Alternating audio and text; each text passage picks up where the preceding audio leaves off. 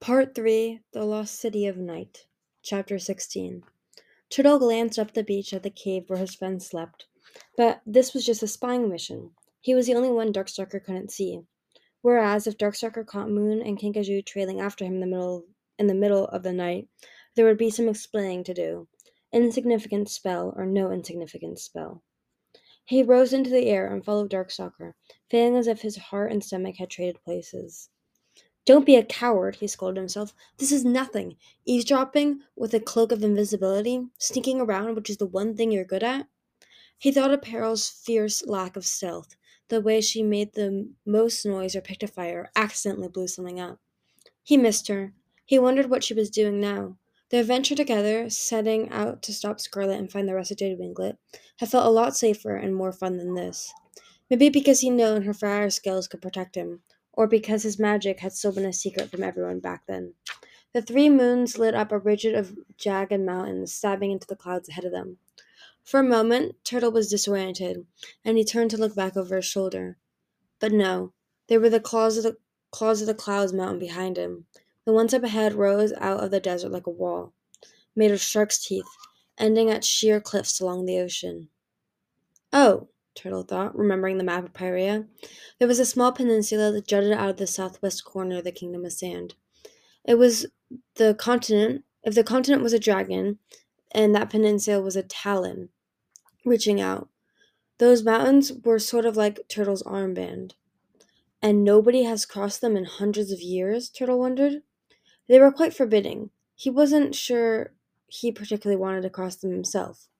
But that was clearly where Darkstalker was going. At one point, as they flew over land that began sloping into hills, Turtle felt a sudden buzzing shock, like he accidentally grabbed a baby electric eel. What was that?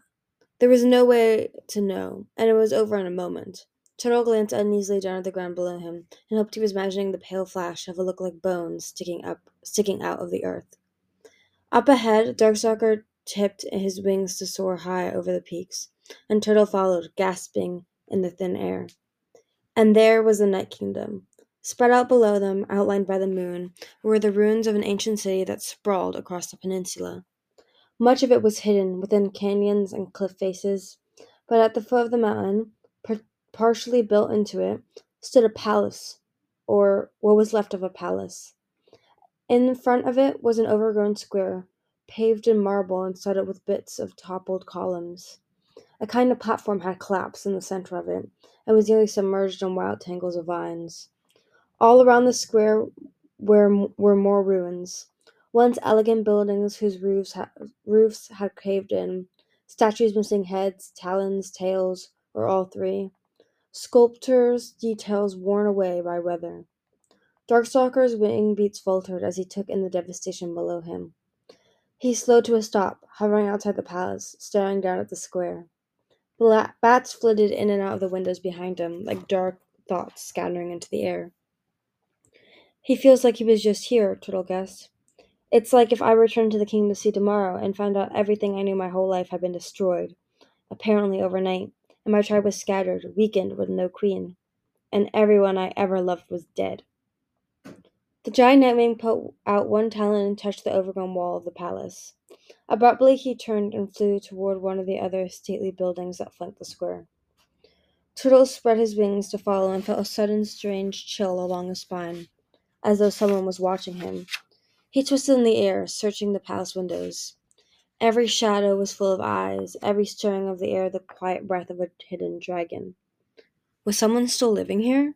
Had some Nightwings ever left all those hundreds of years ago? But no one emerged, no sound came from within the palace walls. Maybe he was imagining things. This place was creepy enough to make anyone's scales crawl. Turtle flew after Darkstalker as fast as he could. At first, he, at first, he couldn't figure out what this new building was. It had at least three entrances on different levels, although one was blocked by fallen rubble. Turtle also counted five towers, three of them half tumbled away, and a trickle that looked as though it might once have been a waterfall. Darkstalker flew to the utmost entrance and paced inside, ducking his head slightly to avoid cracking it on the ceiling. And here, in the spiral hallways, there were clues. Large rooms lined with tables, broken slates on the floor, displays of awkward, crumbling clay statues that looked as though they'd been molded by dragonets. Because they were, Turtle realized. This is a school. Why would Darkstalker come to a ruined Nightwing school in the middle of the night? If he was searching for something of power, wouldn't it be at the palace? Or if he was looking for something of his own, something he missed, wouldn't it be where he used to live? Turtle realized he had no idea how old Darkstalker had been when Clearsight put him put the sleeping spell on him. He'd always imagined an older dragon, close to the age of the queen he was trying to replace. Darkstalker stopped at a turn in the corridor, brushed aside cobwebs and dust, and uncovered a painting. It was hard to make out the subject under the accumulated dirt of centuries, but Turtle thought it might have been a portrait of someone. Darkstalker traced the outer edge of it with his claws for a moment, then he put one talon on the center of the canvas.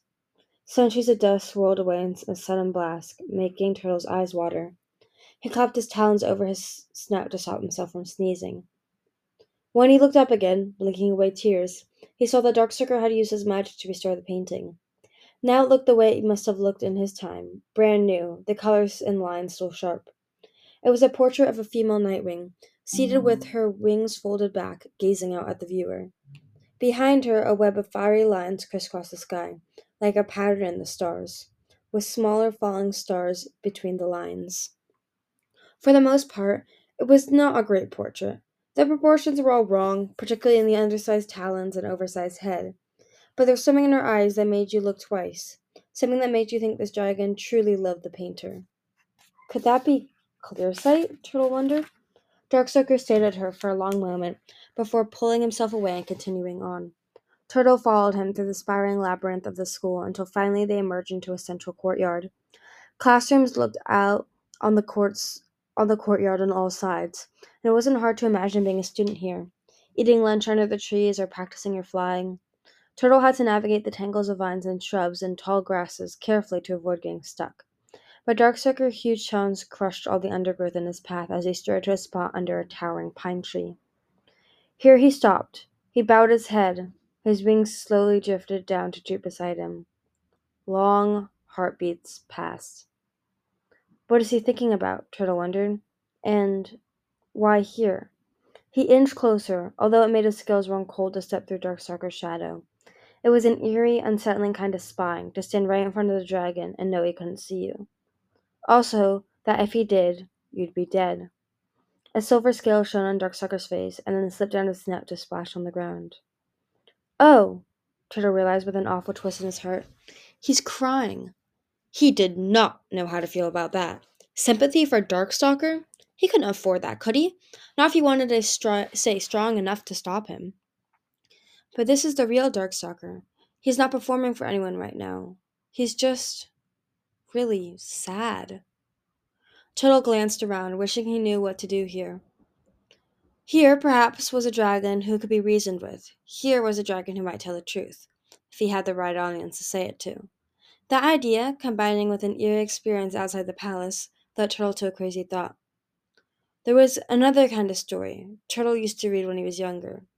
Ghost stories. Spirits of the dead coming back to haunt those who'd wronged them. Lost loves lingering on the ones who held their heart and life. Did Darkstalker believe in ghosts? Turtle backed away cautiously, scanning the ground for something he might be able to use. Darkstalker couldn't see him or hear him as he moved, but he'd be able to see something Turtle left behind. The moonlight glinted off something small and shiny tucked into the hollow of a nearby tree. Turtle reached in, digging through the moss, and found a stash of beautiful marbles in different colors blues, greens, and silvery blacks. He glanced back at dark Darkstalker and chose a white marble with a sea blue heart. It looked like a tiny moon, and he thought it would be the most visible in the dark grass. Is this stupid? Is this the stupidest thing I've ever done? He leaned back all the way to do to do what he hesitated. Sorry. Is this stupid? Is this the stupidest thing I've ever done?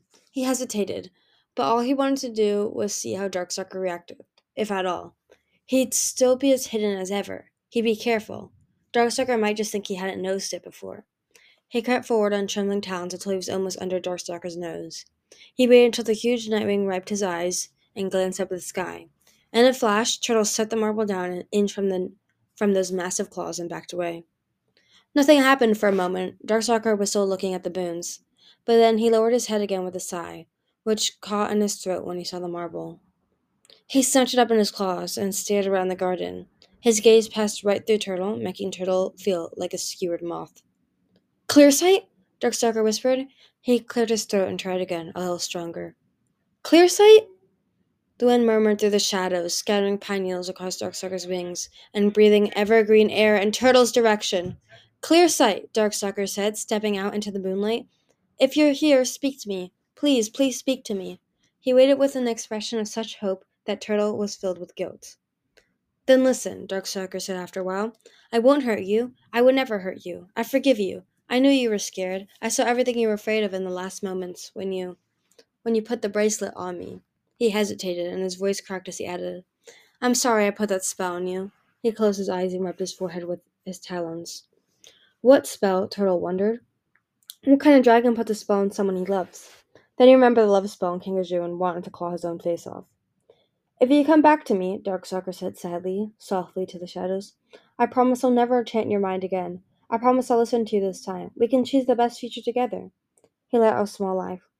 I could use your help with what you've left me. A ruined city, a weak and broken tribe. You'd be their queen in Clearsight.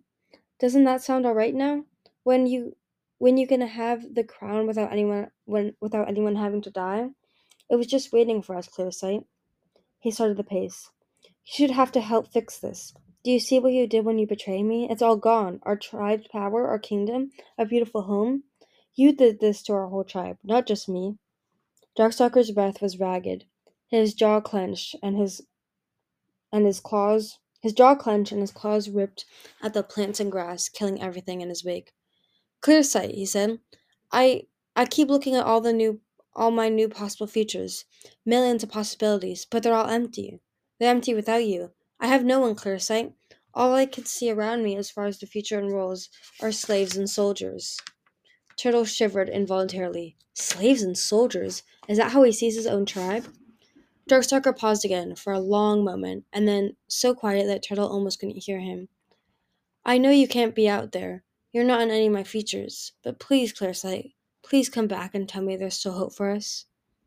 The next pause lasted forever, and another ten forevers. Turtle's talons were starting to fall asleep, but he didn't dare move while Darkstalker was so was still listening so intently. Finally, Darkstalker lifted the marble up to glare at it, then clenched his fist shut around it. I'm a sentimental idiot. You're not here, he muttered. You could have been, if you'd waited another day or two. I would have made you immortal, Clearsight. We could have been together forever. He turned to pace back and forth under the spreading pine branches. He is immortal, then, Turtle. Turtle had suspected it, but now he knew for sure. And vulnerable scales, immortal life, the first spell that any young animist would think of, but no one would actually do them. Between the cost of your soul and the unforeseen risks, at least that's what I always thought. So what did you do instead? Darkstalker hissed softly. Did you go back to Fathom? Did you two laugh at the wonderful trick you played on me? Did you let him cast spells for you? He clawed at his neck as though something sticky was clinging to it. That sneaking serpent of a Seawing, all high and mighty about protecting his soul and keeping his oath, until it came to betraying his best friend. Then it's sure, why not? It's full of speed ahead to sleeping spells and convincing and lies. He stopped, his sides heaving. No, he said. You loved me. I know that was true. Fathom talked you into doing this for me. He's a traitor. He's the one I'll never forgive. Darkstalker hurled a marble at the nearest tree with such force that the trunk split down the middle. Turtle had to scramble out of the way of the falling branches, and when he was able to look up again, Darkstalker had vanished into the night sky.